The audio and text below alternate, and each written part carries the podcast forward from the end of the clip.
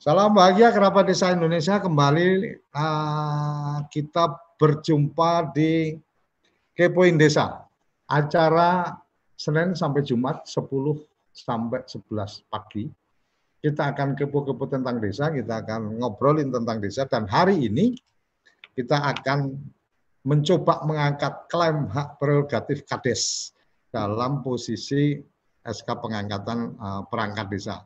Uh, di beberapa forum kita sempat menerima aduan-aduan atau keluh kesah atau curhat teman-teman perangkat desa yang KADES sepertinya semena-mena memberhentikan dengan berbagai macam alasan.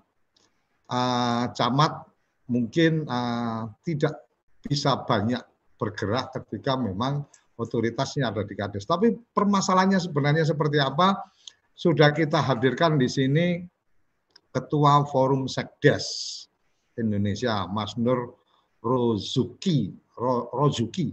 Nah, ini beliau mungkin sudah banyak mendengar, banyak menemui masa apa, mencermati kasus-kasus yang berkembang dengan apa posisi ini.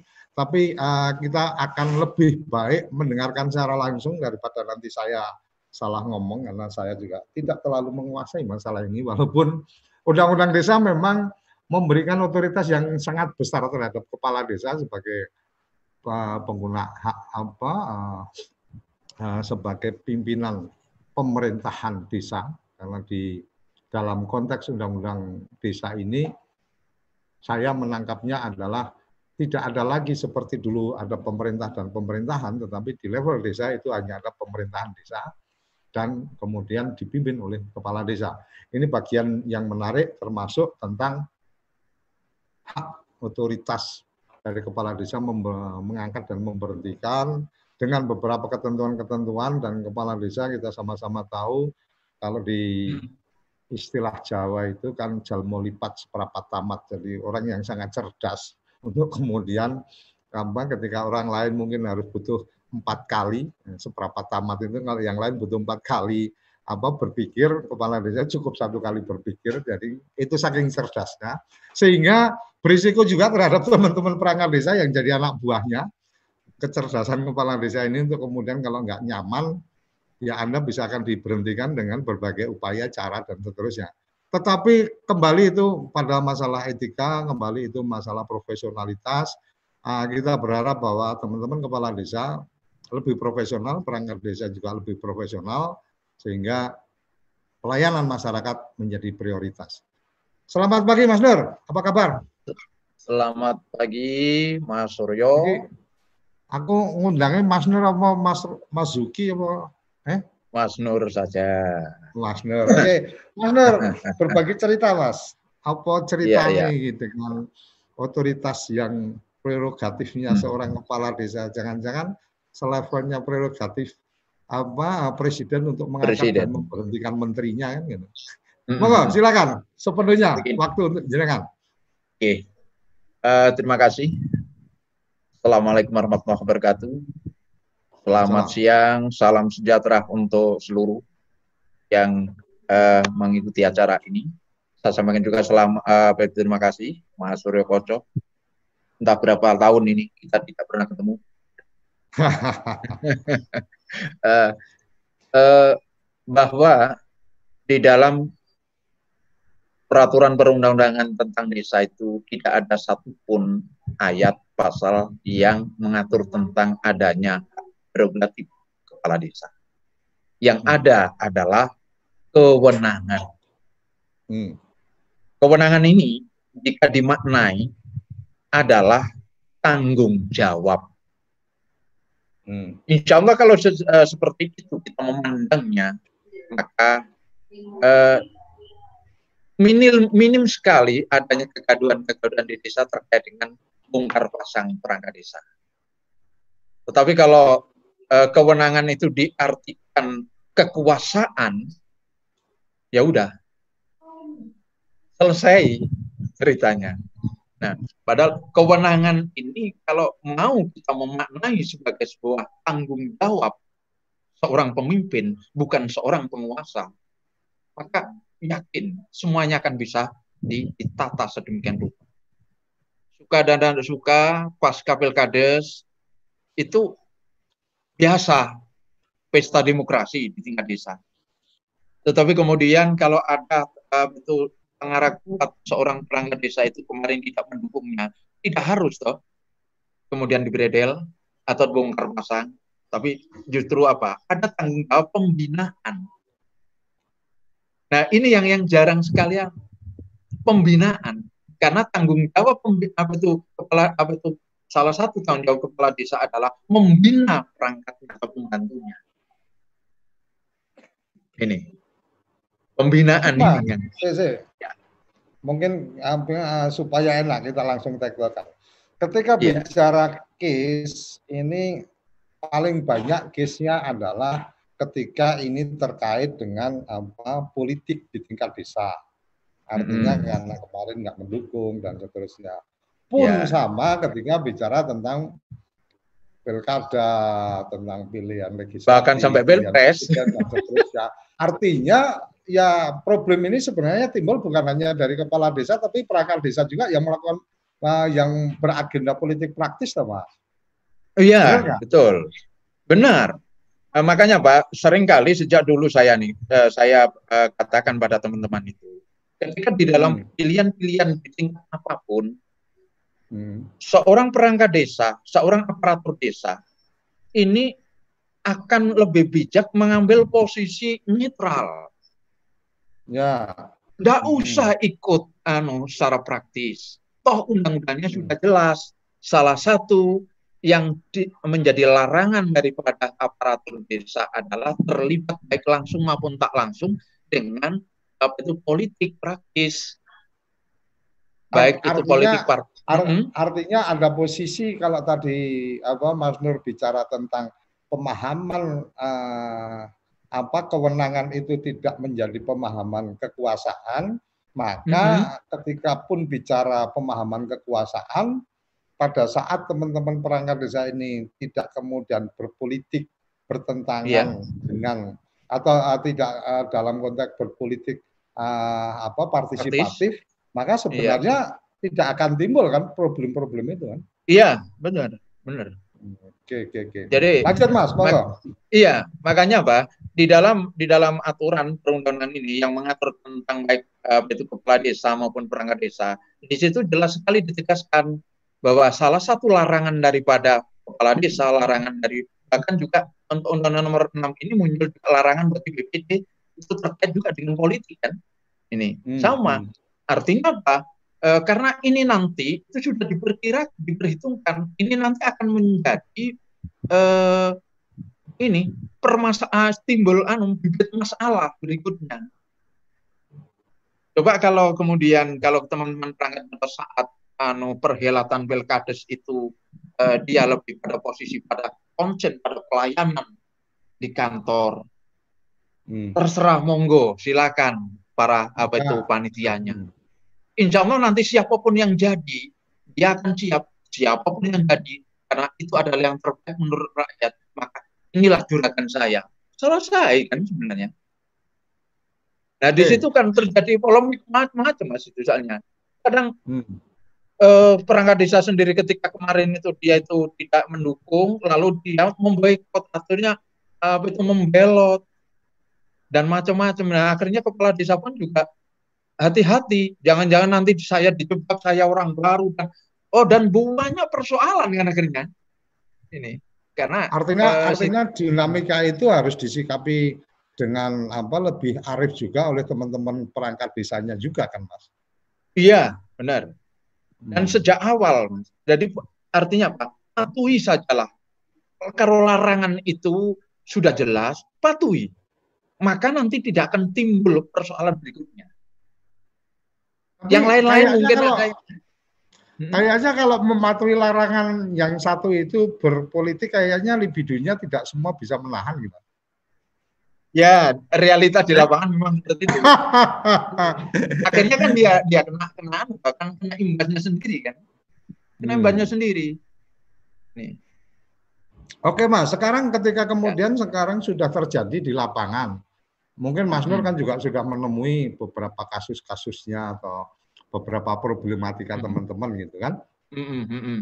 Yang kemudian solusi efektifnya harus seperti apa? Karena saya melihat kan kemudian ada yang melakukan pendekatannya lebih pada hukum sebagai panglimanya, mengajukan ke mm-hmm. gugatan ke P T U N dan seterusnya. Walaupun saya selalu sampaikan kalau bicara gugatan ke P T U N itu eh, salah satu peradilan yang tidak punya hak paksa itu kan P T U N, Mas.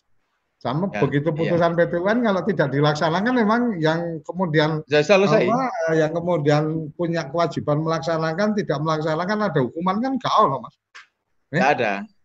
Eh, enggak ada. Hanya, gak ada. Kalau toh itu hanya bisa dilakukan apa pada hukum yang lain perdatanya. Iya, merasa dirugikan sebelumnya. Karena itu kemudian dijadikan dasar untuk perdata ada kerugian. Iya. Ketika iya. tidak dilakukan keputusan P T U N kan kan itu Mas? Bet, iya betul. Nah, tapi kadang-kadang kan konco-konco sampean ini kan nek wis maju nang P T U N kaya wis gagah banget. Oke, Mas, uh, untuk menghadapi yang kayak gitu apa sebenarnya yang kemudian apa sudah dilakukan? Kalau teman-teman teman-teman Forsekdesi mungkin kan satu uh, memang secara secara posisi adalah kedudukan perangkat desa yang paling tinggi lah di di kantor desa lah ya. Kedudukan yeah. perangkat desa paling tinggi kan sekdes ibarat kata nek nang kabupaten kan sekdane kan ngono. Terus pangkat yeah, paling yeah. dhuwur ki mentok kan ngono. Ah sak bar iki dadine kades kan ngono.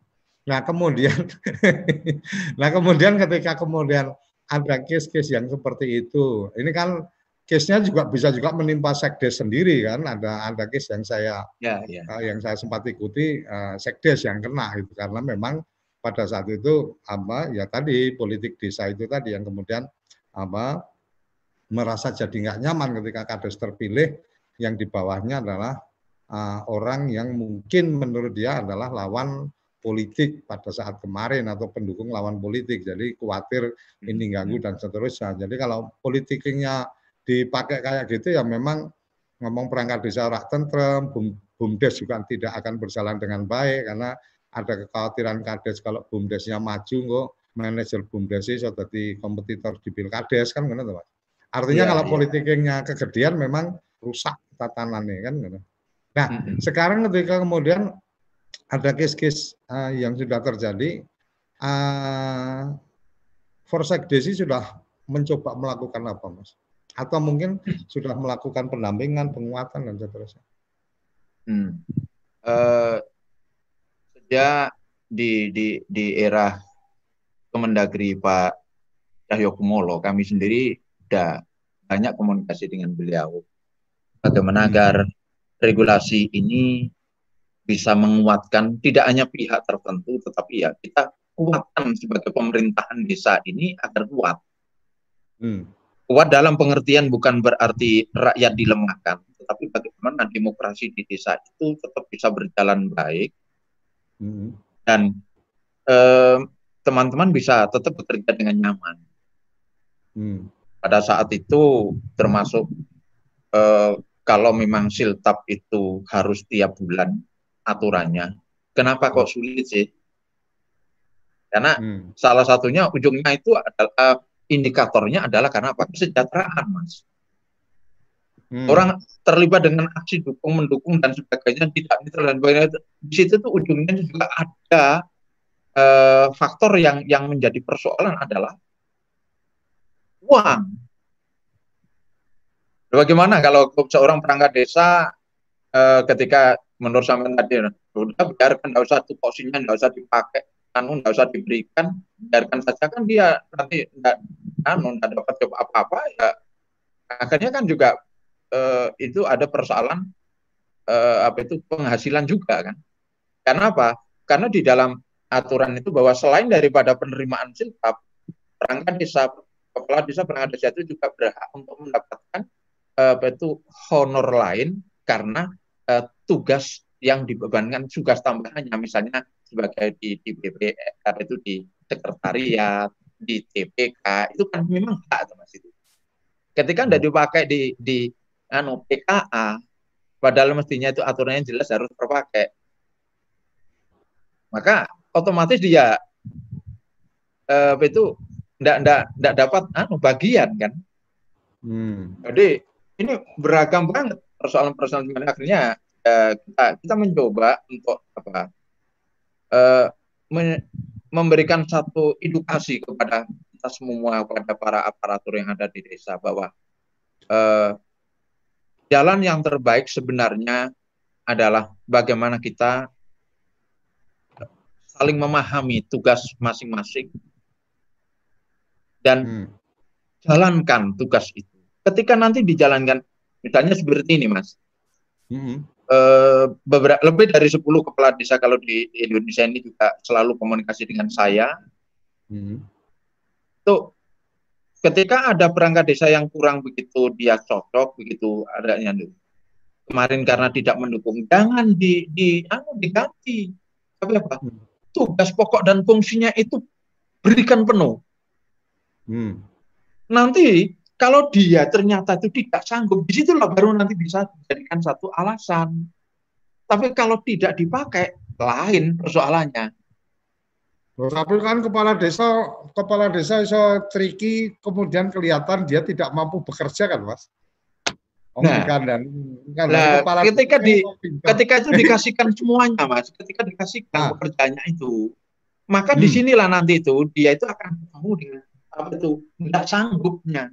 Karena wah berarti ak akhirnya apa bisa alasan tidak mampu, tidak sanggup. Ya, lebih baik alasan ada pada alasannya, di situ dia akan mundur. Eh, kalau alasan mundur, kepala desa eh, dari anu image-nya akan lebih baik daripada mengun anu memundurkan, mendepak dengan orang ini mundur sendiri, itulah akan lebih lebih ya. Dan itu juga terjadi di wilayah eh, Sulawesi Tenggara. Itu juga ada seorang kepala desa masih muda, eh, idealis, bagus kerjanya.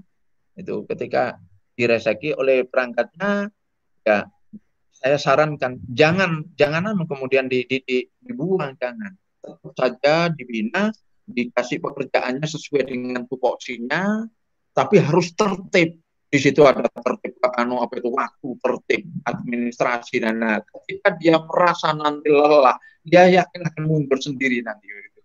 Dan itu terjadi Mas gitu loh. Nah, akhirnya dia dia mengundurkan diri bukan karena benci kepala desa, bukan karena perseteruan, tapi karena apa? Nggak sanggup dengan pekerjaan pemerintahan desa yang seperti ini gitu.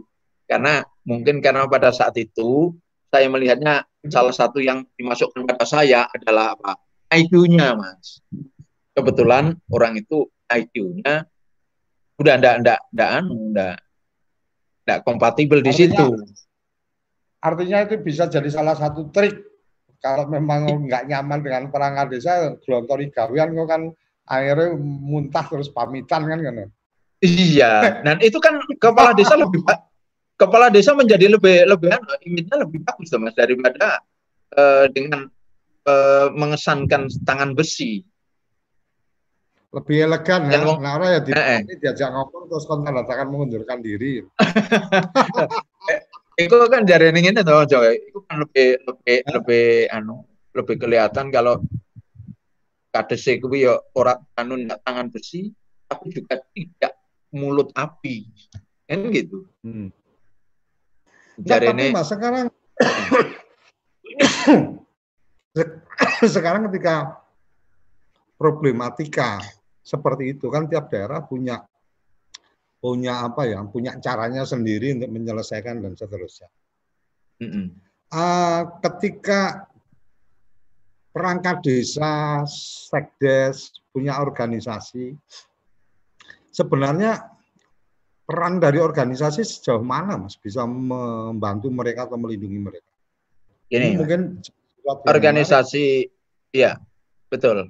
Organisasi apapun yang ada di di uh, itu areanya para aparat desa Mas.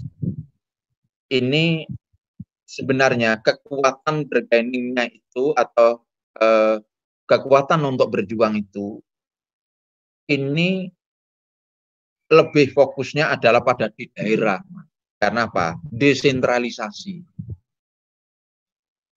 Jika kita eh, eh, pimpinan atau organisasi di tingkat atasnya mulai dari provinsi hingga dan pusat akan lebih pas jika apa mengkoordinir, mengakomodir hal yang tidak bisa eh, diayai oleh daerah, maka baru yang kita yang berjuang untuk yang pusat.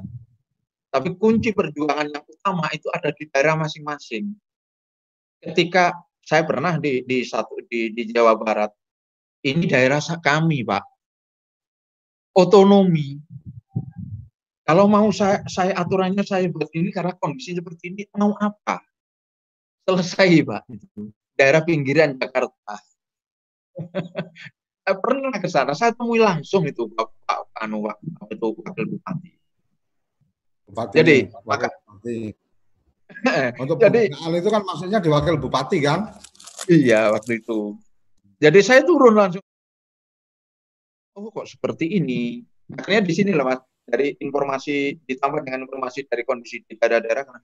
Oh, berarti sebenarnya eh, apa itu efektivitas perjuangan untuk teman-teman ini adalah ada pada eh, level daerah-daerah ini kuat, harus kuat. Jika daerah-daerah kuat nanti itu. Mm-hmm. Artinya tantangan berikutnya adalah bagaimana organisasi profesi ini pun itu mm-hmm. juga punya kekuatan di apa di daerah-daerah itu sehingga mm-hmm. penguatan organisasi daerah menjadi penting gitu ya Mas ya? Iya betul. Termasuk anu Mas.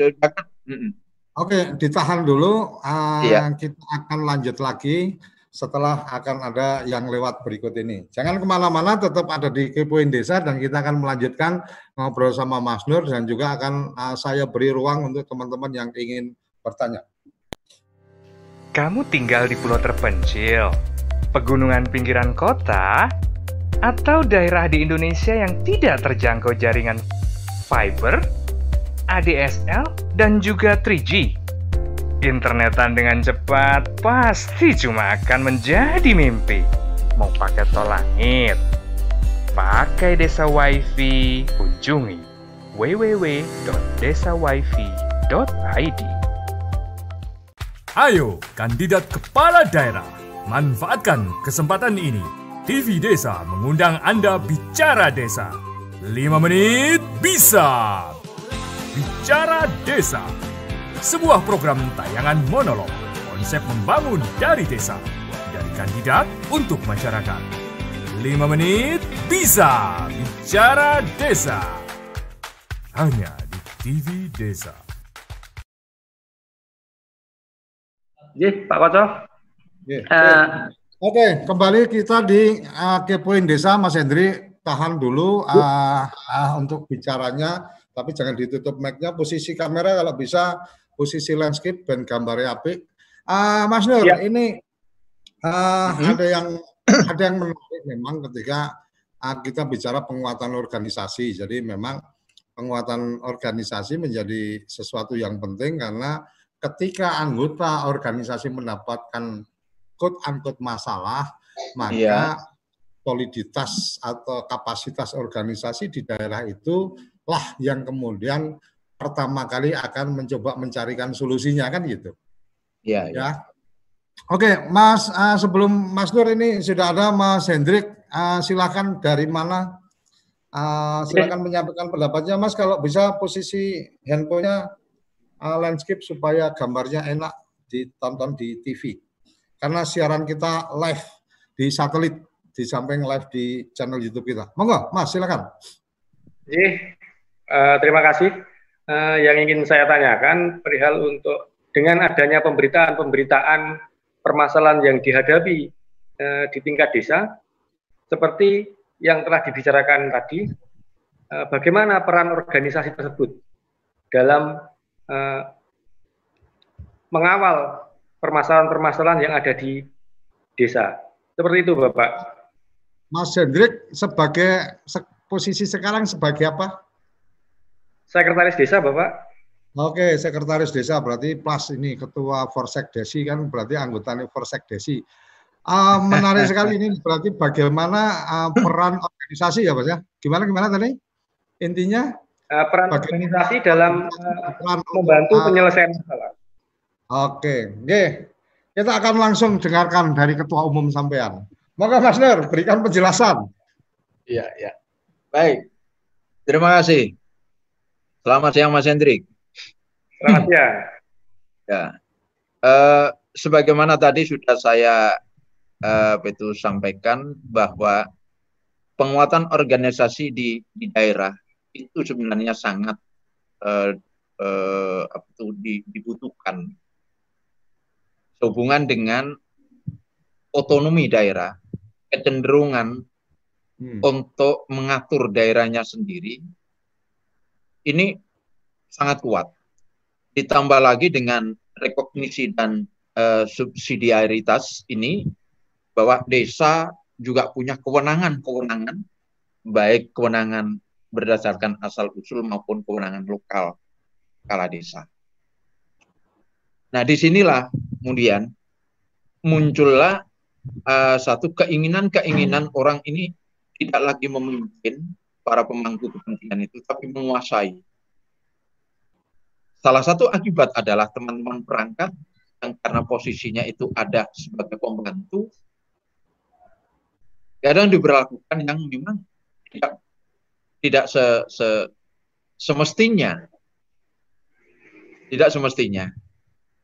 Dalam uh, baru tiga hari yang lalu misalnya juga ada kok Mas, di daerah, uh, saya tidak menyebut, ini baru saja Pilkades satu bulan, seluruh perangkat itu diganti. Oh ya, ganti menteri berarti? Oh iya, kayak kayak kabinet gitu, prioritas katanya. Ganti total. Ini kades rasa presiden. Oh iya, betul. Betul. Jadi, dan dan tidak tanggung-tanggung Mas, ketika diganti ini pun, perangkat yang lama ini tidak tidak diberhentikan. Hmm. Tapi dia membuat S K baru tanpa ada seleksi. Jadi ya, oh, tanpa ada proses seleksi langsung menghentikan dan kemudian menerbitkan S K baru untuk perangkat desa baru. Iya. Dan yang dan, seperti itu kan sebenarnya memang sudah terjadi pada saat sebelum Undang-Undang Desa itu di beberapa mm, daerah memang polanya seperti itu, bahkan ya, ya. Pun pindah ke rumahnya kades yang baru kan gitu. Mm-hmm. Belum punya tapi kantor. Kemudian betul, kemudian kan akhirnya eh, diselamatkan oleh anu P P empat puluh tujuh, hmm. P P empat puluh tujuh itu kan ada tambahan penyelamatan untuk yang periodisasi, hmm. karena kenyataannya realita di daerah itu masih ada. S K yang dibuat itu periode, padahal tentang tentang periode untuk perangkat desa itu sudah hilang sejak Undang-Undang dua puluh dua. Tapi itu kalau kalau kita dalam perspektif hukum memang hmm. hukum tidak berlaku surut, artinya yang sudah yang diangkat dengan periodisasi itu hmm. ya tetap berjalan dengan periodisasi.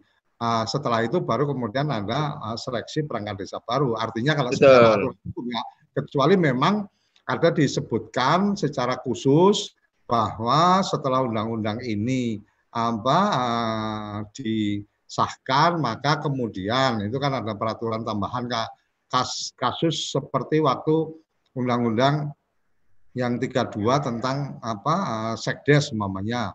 Waktu yeah, itu yeah. kan uh, ada klausul yang menyebutkan bahwa uh, ketika sekdes diisi P N S maka di penjelasannya atau di tambahannya hmm. itu disampaikan bahwa sekdes yang sekarang itu kemudian hmm. diangkat menjadi P N S, itu ya. Itu bisa jadi rujukan. Tapi kalau kalau yang sekarang kayaknya kan nggak ada ada aturan tambahan tentang mereka yang diangkat di, dengan periodisasi ada di, di periode apa? Itu ada ada aturan tambahannya yang di perubahan atas P P empat puluh tiga perubahan kedua di P P sebelas dua ribu sembilan belas itu tentang uh, pemberhentiannya bahwa hmm. eh, apa itu perangkat desa yang diangkat secara periodik, di situ ada tambahan kal, eh, frase begini, dapat diangkat eh, hmm. itu sampai dengan umur enam puluh.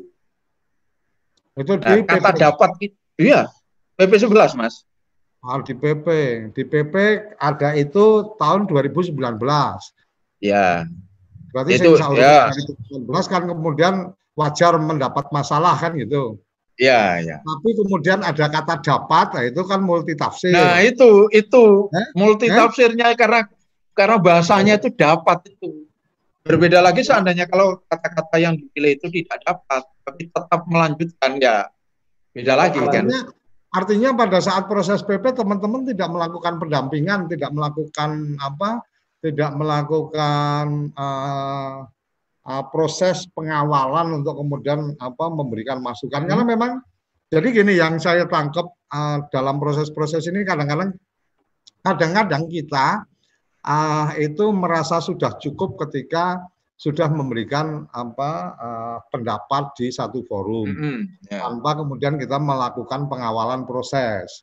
Itu yang yeah. waktu itu uh, sempat uh, pas apa pas proses Undang-Undang Desa kan saya termasuk salah satu yang walaupun bukan kepala desa, bukan perangkat desa, tapi karena memang saya ada komitmen dengan teman-teman perangkat desa, saya mengingatkan bahwa di Undang-Undang Desa yang akan disahkan, itu posisi perangkat masih belum aman. Jadi jangan dulu hmm. kemudian ini uh, didorong untuk disahkan, tapi karena big, apa, uh, sukarianya luar biasa, waktu itu saya dianggap yang ingin menggagalkan Undang-Undang Desa, padahal menurut saya momentum momentum menjelang akhir masa jabatan kemudian mengesahkan undang-undang ini sama kasusnya ketika momentum waktu itu uh, undang-undang pemerintah daerah pada saat kemudian ada proses sekdes diangkat apa diangkat P N S itu kan last minute mau habis masa jabatan presiden apa masa jabatan anggota dewan mengesahkan itu artinya ada masalah setelah itu kan urusan sekdes. Yang kemudian yeah. dibereskan dan seterusnya. Nah, Undang-Undang Desa memang saya melihat waktu itu memang untuk perangkat desa masih belum clear, masih belum aman di beberapa bagian. Yeah. Tapi karena memang teman-teman juga sudah sujud syukur gitu kan, uh, minta mm-hmm. kambing sudah dikasih sapi gitu kan, ya sudah monggo. Mm-hmm. Tapi pada akhirnya sekarang kita menemui bagian-bagian ini. Cuma yeah. menurut saya penguatan organisasi menjadi penting. Dan kemudian yang menjadi penting lagi adalah kalau memang memungkinkan karena Undang-Undang Desa kan dari dua ribu empat belas sekarang sudah dua ribu dua puluh artinya sudah lebih dari lima tahun. Mm-hmm. Sangat mungkin untuk teman-teman mencoba melakukan kajian bagian-bagian mana yang kemudian perlu ama dilakukan revisi atau dilakukan perubahan. Karena menurut saya itu itu apa secara konstitusi juga memungkinkan. Koordinasi dengan pemerintah, apa, pemerintah dan juga D P R juga sa, apa, bisa dilakukan. Balik ke pertanyaannya Mas Hendrik tadi, uh, hmm. secara keorganisasian Forsekdesi ini melakukan komunikasi dan melakukan apa artinya hotline dengan teman-teman sekdes seluruh Indonesia sudah menggunakan aplikasi apa masih kemudian apa uh, saling berkontak di grup dan seterusnya, Mas. Karena kan ini era era digital ini kan sekdes kan kumpulannya wong-wong hebat lah di tingkat desa itu kan, kan nomor dua setelah kepala desa kan sekdes. Eh? Hmm. Uh, sampai saat ini baru pada W A, tetapi intens saya sendiri yang ngalai, Mas. Jadi hmm. sampai saya sendiri lebih dari enam puluh grup itu adalah ya teman-teman saya ada di grup daerah sana daerah sana yaitu saya saya ngalai komunikasi, Mas. Jadi hmm. eh, di samping itu dilewat di di akun Facebook saya sendiri juga berkomunikasi dengan eh, menyeluruh itu, Mas, dari Aceh sampai Papua ada yang terus saya kontak dan kami saling saling memberikan informasi eh, paling tidak adalah ada permasalahan yang yang selain dari persoalan uh, status tadi adalah edukasi, Mas. Hmm. Karena kondisi-kondisi yang ada di wilayah ini uh, kemampuan teman-teman karena minimnya uh, tun, uh, tertunjang dengan teknologi ini masih minim dan sebagainya itu beragam banget di daerah-daerah ini. Sehingga bagaimana bisa rata-rata kantor desa kan sudah sudah berakses internet, toh, Mas? Uh, sebenarnya kalau saya saya anu apa itu menerima informasi itu, hmm. ini kurang dari separuh, Mas, di wilayah oh, Indonesia ini. Iya. Jadi di wilayah-wilayah tertentu, atau karena memang Allah, ya banyak hal, Mas. Misalnya begini, kasus yang terjadi di, di daerah wilayah Kalimantan tempo hari itu, nih. Ketika hmm. ada eh, itu untuk pemasangan jaringan, hmm. ini justru tertipu dengan ada penjual anu server atau pemasang jaringan tiba-tiba hanya beberapa bulan tidak bertanggung jawab, padahal dengan anggaran yang lumayan besar. Oh. Itu satu contoh. Jadi, jadi kasus ini wah, salah salah salah milih teman itu berarti. Iya. Harusnya bertemannya sama T V Desa. Kita punya pro apa? Wah, punya pro itu mestinya. Sehingga ah. sehingga saya sendiri sampai gini, Mas, akhirnya ketika ada ada satu perusahaan non aplikasi untuk ini eh, ngajak kerjasama, ya. Ya, alhamdulillah, saya, saya bisa bisa lebih komunikasi lebih banyak sana di, di, di berbagai daerah dan kondisi-kondisi di situ eh, eh, apa itu sedikit demi sedikit bisa terurai karena kebetulan karena kebetulan aplikasi ini tadi itu bekerjasama dengan Telkom, hmm. karena bekerjasama dengan Telkom sehingga kalau Telkom kan jelas, Mas, ya, perusahaan negara. Hmm. Kan banyak, toh, Mas, ini sekarang ini eh, server-server yang untuk Untuk swasta itu kadang kalau di daerah-daerah terpencil powernya saja harus nilainya sekian sekiannya ternyata nggak bisa fungsi. Itu banyak. Kita ada kita ada apa internet satelit apa program dari T V Desa. Insya Allah kita launching sepuluh Agustus kebangkitan teknologi. Uh, balik ke Mas Hendrik, Mas Hendrik uh, masih on ya. Harapannya apa ini terhadap organisasi? Mungkin bisa diceritakan Mas Hendrik posisi di mana? Ini saya di Wonogiri, Bapak. Oh, Wonogiri ya, tonggo ah. berarti. Eh, cedak tau Wonogiri karo Lamongan kan mung sak nyuda. Harapannya kayak apa posisinya, Mas? Atau eh, mungkin saya berharap ini ini, ini sekaligus organisasi sekaligus otokritik lah untuk kita. Mas apa? Mas Hendrik mungkin bisa memberikan apa pandangan pandangan atau pendapat tentang Uh, organisasi sampean ini kayak apa? Silakan. Ye, ye, Karena kasih, orang Bapak. Salah ya, Mas Nur ya. Supaya kita menjadi lebih baik kan kita harus siap mendengarkan apapun pandangan teman-teman. Harus, harus, harus. Monggo, Mas Hendrik, mungkin ada ada harapan ya. Atau apa terhadap forum sekdes? Ye, harapan kami eh, penguatan organisasi harusnya dari tingkat bawah, Bapak. Tingkat hmm. bawah dengan pengawasan dari tingkat pusat harus kita harus diawasi, kemudian organisasi tersebut harus diperkuat. Okay. Dengan uh, masih dari masing-masing uh, daerah dan selanjutnya di tingkat pusat pun akan semakin kuat. Seperti itu, Bapak, harapan kami. Iya, Mas, sama ngundang aku bapak-bapak aku kayak tua banget. Kayak kayak resmi banget, kayak forum dengar pendapat aku juga anggota dewan. Ini ini forum kita bersama, jadi orang usah terlalu ini bapak-bapak gitu kan. Diundang Mas aku lebih seneng kan.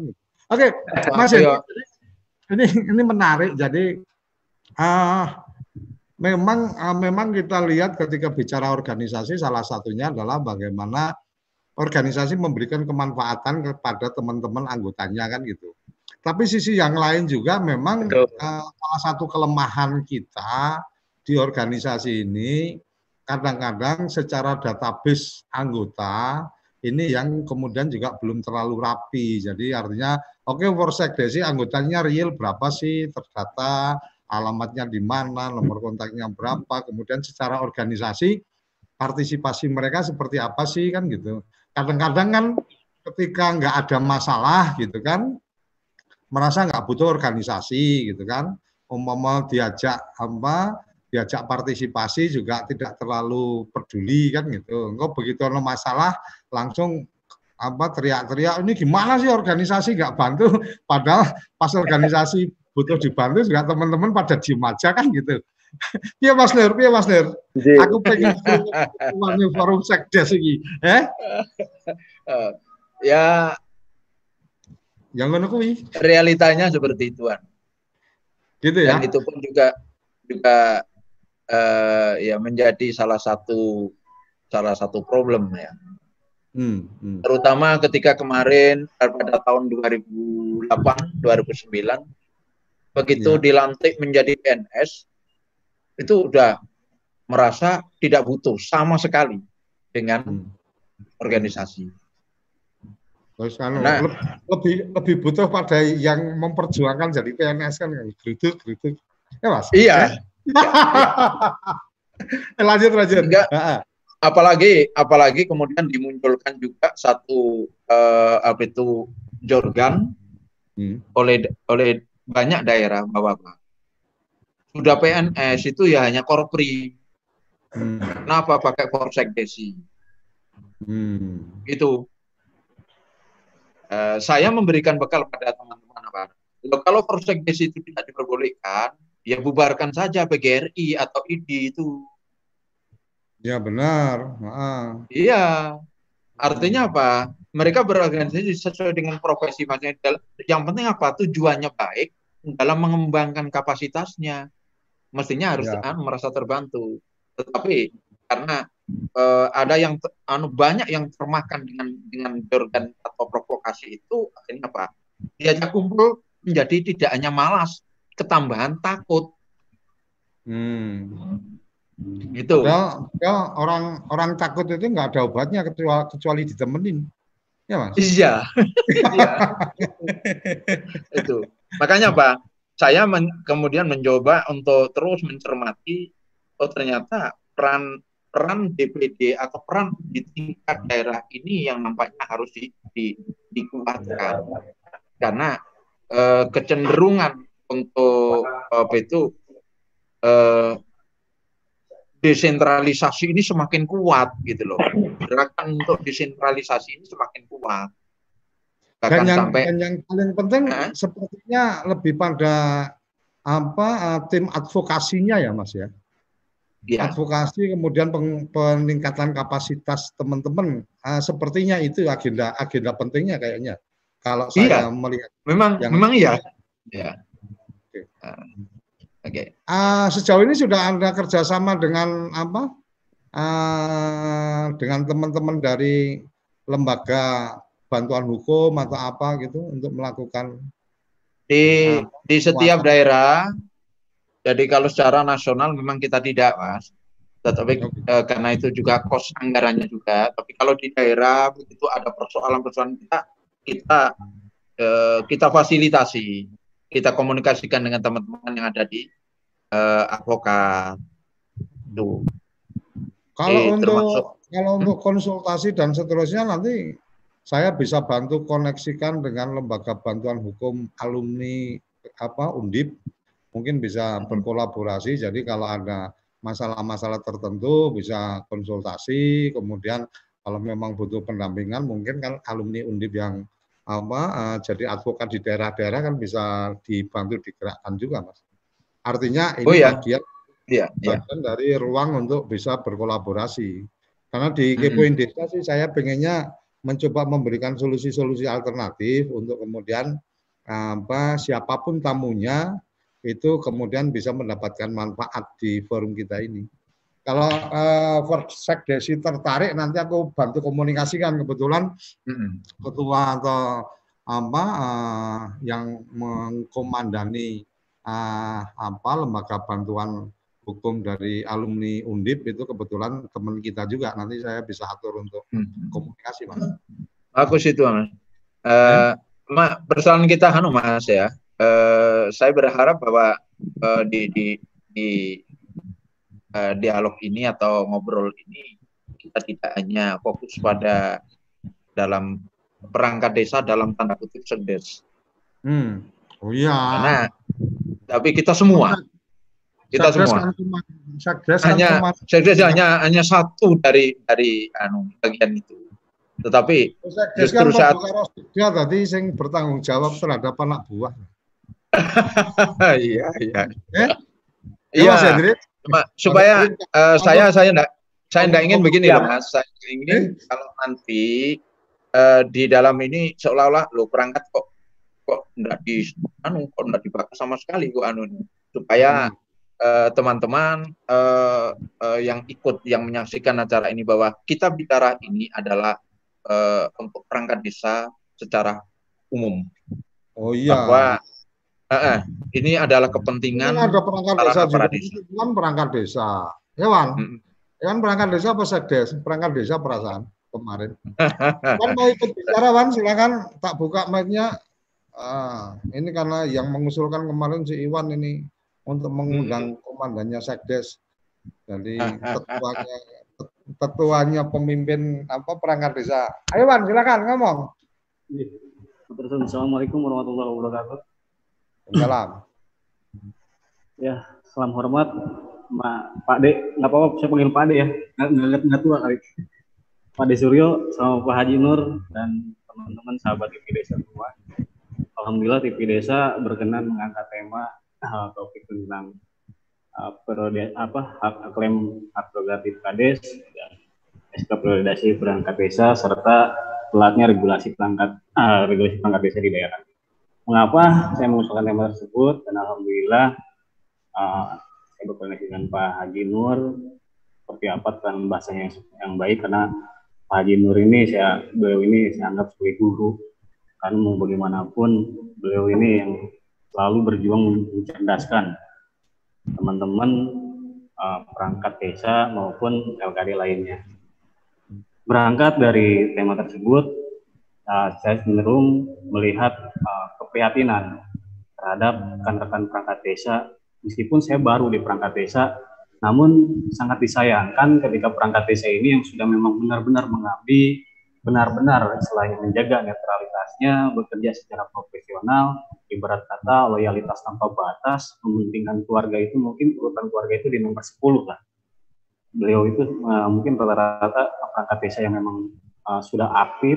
Tapi tiba-tiba dengan konteks Pilkades seolah-olah beda pandangan pilihan, ya pada akhirnya harus gugur begitu saja. Yang mana teman-teman saya di daerah, ya mungkin ketika memang berbicara tentang uh, apa periodisasi ini, istilah kasarnya, meskipun dalam Permendagri enam puluh tujuh perubahan Permendagri delapan puluh tiga ini disebutkan di pasal terakhir itu, di mana Uh, S K periodisasi ini dapat uh, tetap melaksanakan tugasnya. Namun sangat disayangkan ketika memang posisinya dianggap tidak netral, halo, dianggap dianggap kurang kurang maksimal.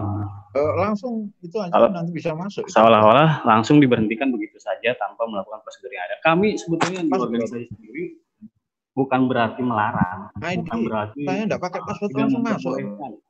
Seorang kepala desa, seorang pemimpin desa yang mempunyai kewenangan itu untuk mem memberhentikan perangkatnya, namun lebih mengutamakan nilai etika, di mana di sana itu ada prosedur, ada aturan-aturan seperti apa, yang paling tidak saya sendiri pun mungkin menurut saya ketika memang perangkat desa ini harus masuk ke P T U N ataupun apa itu uh, di peradilan-peradilan yang ada, saya rasa itu kurang kurang apa ya kurang etis lah ibaratnya, karena mau bagaimanapun masa iya sih seorang anak harus menggugat bapaknya seolah-olah anak tiri yang tidak diakui gitu.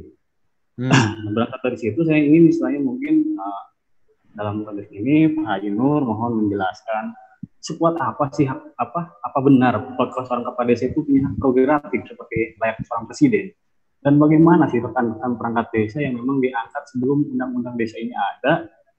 Sekarang ketika memang sudah ada undang-undang desa, baik turunannya, P P maupun Permen yang ada, tapi tiba-tiba ketika Pilkades ini diberhentikan, apa memang harus seperti apa sih langkah yang sebenarnya?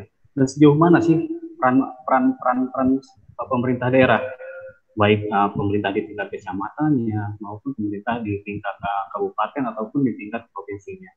Ini mohon untuk uh, diberikan penjelasan lebih uh, detail lagi, Pak Haji, dan terima kasih Pak Suryo. Mungkin sementara itu dulu.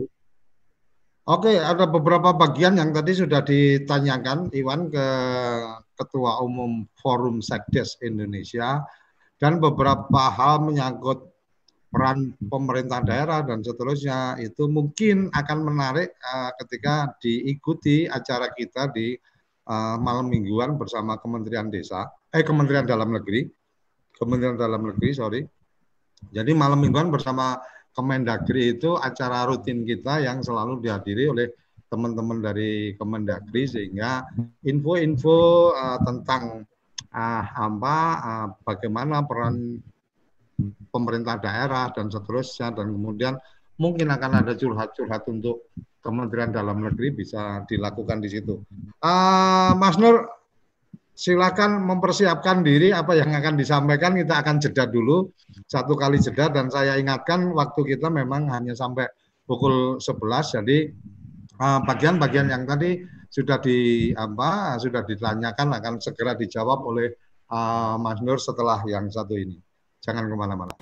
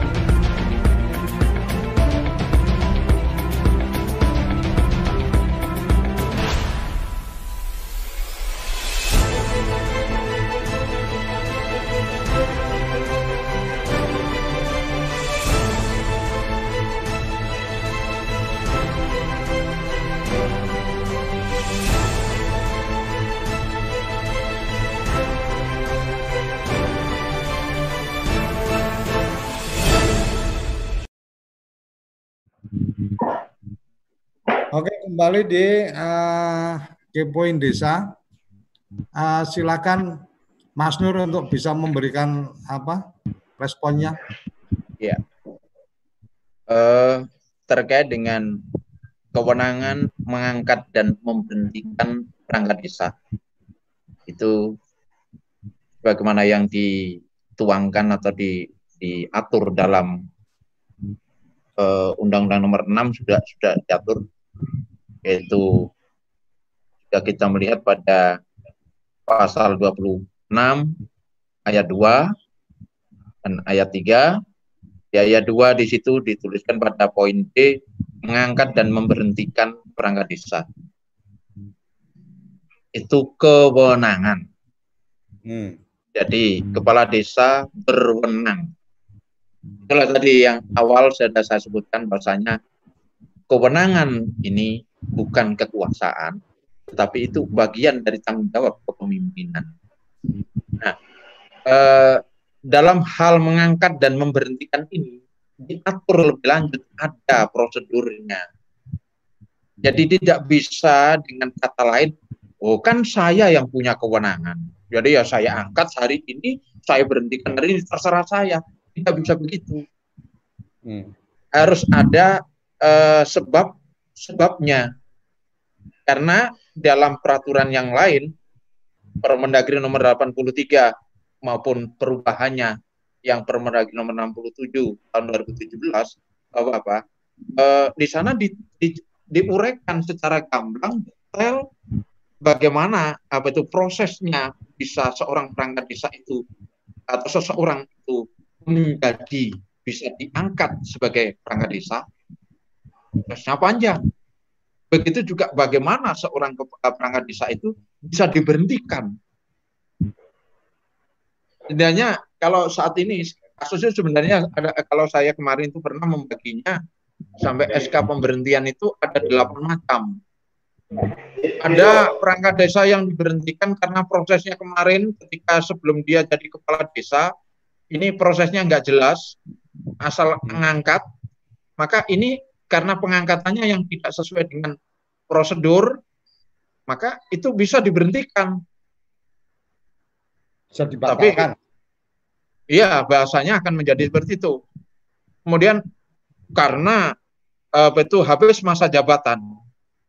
Umur, karena meninggal, hmm. kemudian karena eh, apa itu melanggar larangan, karena pidana yang infra, karena kasus asusila yang terbukti dan diakui, lalu mengundurkan diri. Jadi kan tidak bisa langsung karena ini kemarin tidak dukung saya, jadi ya saya berhentikan. Kan tidak ada pasal itu. Pasal yang mengatur bahwasanya uh, itu karena uh, itu menjadi yang bisa jadikan rujukan, karena di situ nanti prosedurnya administrasi kan muncul begini, uh, uh, itu Mas Suryo, bahwa kepala desa dari hasil sebuah apa itu uh, anu apa itu persiapan untuk untuk anu memberhentikan tadi dengan alasan yang sudah jelas tadi, itu kan mengajukan surat permohonan rekomendasi kepada camat hmm. secara tertulis. Nah, apa alasannya ini kok dimintakan rekomendasi? Nah, disinilah, di situ tidak ada, tidak boleh muncul ada tulisan karena kemarin tidak mendukung saya. Tidak bisa, tidak ada pasal rujukannya. Yang ada adalah pasal-pasal sebagaimana yang saya sebutkan tadi. Misalnya termasuk karena kemarin ini prosedurnya adalah cacat hukum, cacat prosedural.